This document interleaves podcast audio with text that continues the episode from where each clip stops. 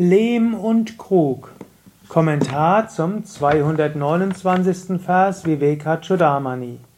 Shankara schreibt: Niemand kann ernsthaft behaupten, dass die wahre Natur des Kruges verschieden vom Lehm ist.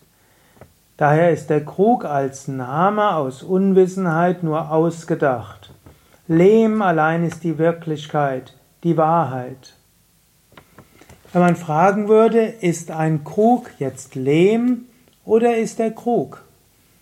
Die Krughaftigkeit ist der Veränderung unterlegen. Lehm bleibt vorhanden.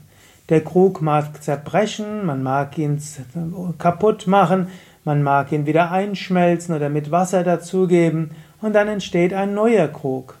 Aber die Lehmhaftigkeit, die bleibt erhalten.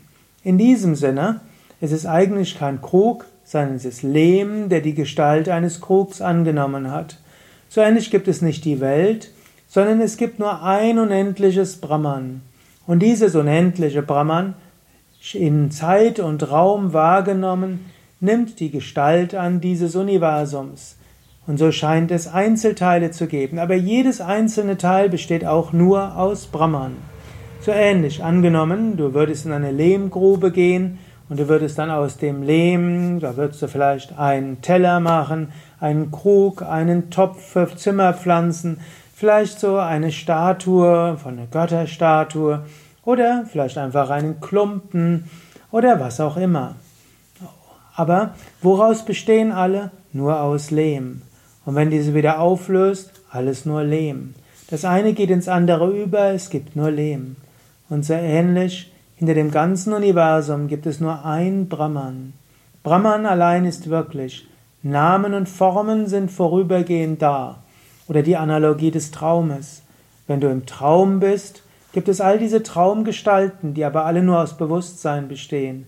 Die Traumgestalten lösen sich alle auf, spätestens im Moment des Aufwachens. Bewusstsein bleibt gleich. Daher, die Wahrheit ist das unendliche Bewusstsein. Namen und Formen sind nur vorübergehend, und du kannst dieses höchste Bewusstsein erfahren, erkennen. Du bist es schon.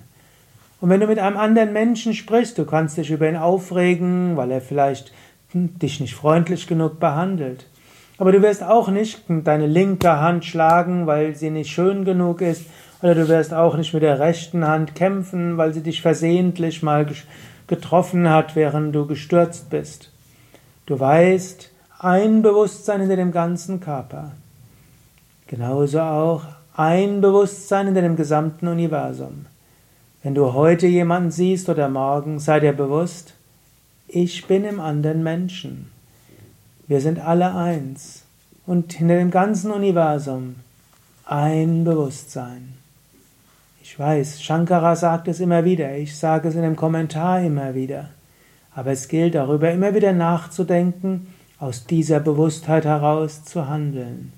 Brahman ist wirklich, das ganze Universum ist nichts anderes als dieses Brahman.